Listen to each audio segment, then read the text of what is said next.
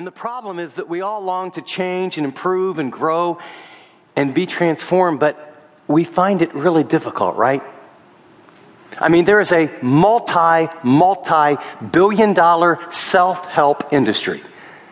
I mean, every commercial, depending on what they're advertising, there's a before and then there's a after.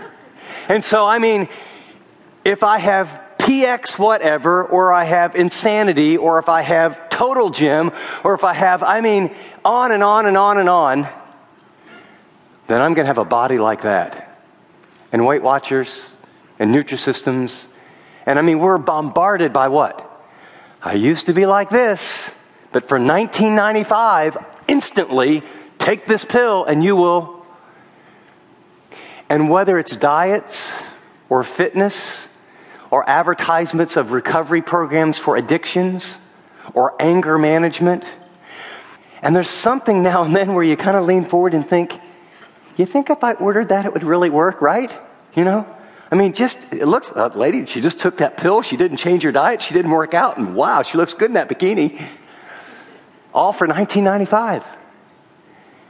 There's something in you. God made you and made me with the DNA. You want to change, you want to grow, you want to improve. But quite often, it's not only hard, it doesn't work. Statistically, even people who lose a lot of weight, statistically, most all of them gain it back. Statistically, the people who do the fitness program and really get in shape, statistically, they actually get back out of shape very quickly. Statistically, those who go through recovery programs for alcohol or drugs, the great percentage of them have relapses. And sadly, statistically, people who come to know Jesus Christ as their personal Savior after some incremental beginning changes rarely live like Christians, according to Barna, according to Gallup, and probably according to the anecdotal evidence we have in our own life. So we got a picture of what God wants to do. We've got a problem. And what I want to talk about is a process of spiritual metamorphosis. I mean, why is this? What's the problem? Why don't we change? What is it that we don't understand or that we're not appropriating? God has given us everything we need to be completely transformed. It is a process. It is a journey. But I'm going to suggest that most people don't understand the process. They don't understand the journey, and you don't have the tools. And that's why a lot of Christians don't live like Christians. I'm going to give you an overview, and some of this is like core theology of the Bible, and I wish I could spend more time, but you need to know the process. Stage one in the Christian life in spiritual metamorphosis goes like this. There's a spiritual birth. Jesus gives me a new life. The Bible calls this, the moment that happens, justification. It's a legal term. In John chapter 3, a religious leader came to Jesus and said, "We know that you're from God by the works that you do."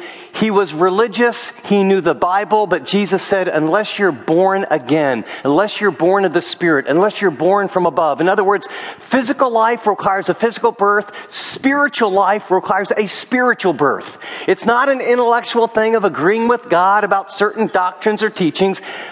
It requires a spiritual birth. At a certain day, at a certain time, you need to realize that Christ died upon the cross in your place, that he rose from the dead, that he's paid and covered your sin and the sins of all people and all time. And the Spirit of God will convict you that you are separated from God, and you will turn from your sin and in the empty hands of faith, ask Christ to come into your life and forgive you. And at that moment, God as legal judge justifies you. Some of you have heard the definition, it's just as if you didn't sin. And that's true, but it's only half the story. The moment you're justified legally, here's what happens. Imagine, if you will, a little computer screen on this side, and it has your name on it. And a little computer screen over here, it has Jesus' name on it. And on your computer screen, the moment you're justified, you have your righteousness, which is as filthy rags. And you have all your sins like I have all my sins. And justification, God does two things. One, he deletes the sin column, and he takes it, and he puts it over on Christ. So all your sins are paid for by what he does. And then he takes the righteousness of Christ, and he pushes share, and he brings it over here.